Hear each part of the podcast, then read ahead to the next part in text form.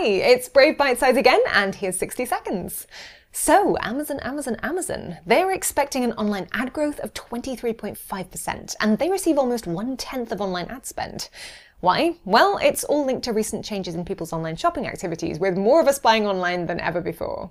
As the largest online retailer, they offer advertisers access to a vast amount of first party data, allowing campaigns to be highly targeted.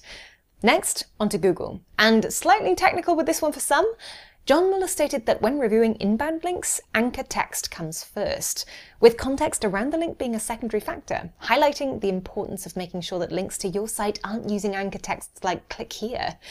Also, new data suggests that Google rewrites meta descriptions for certain sites 70% of the time, specifically results ranking below the first three positions in search results, believed to be Google attempting to improve the relevance of these results. Bye for now, and don't forget to like and share.